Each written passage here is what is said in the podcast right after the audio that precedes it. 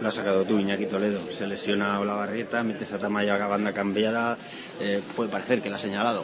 Sí, sí, es cierto, es cierto, es cierto. Y, lo asumo, ¿no? Eh, Yo, yo te- esas cosas las tengo muy en cuenta. No, simplemente, le- pues como he hecho con Tamayo hace dos partidos, le he hecho coger distancia. Eh, Haya habido otro partido que le he dejado en el banco para, y he hablado con él. Y bueno, pues no me acaba de, de convencer y no me acaba de, de, de gustar lo que estaba haciendo y entonces lo que pretendo es darle distancia.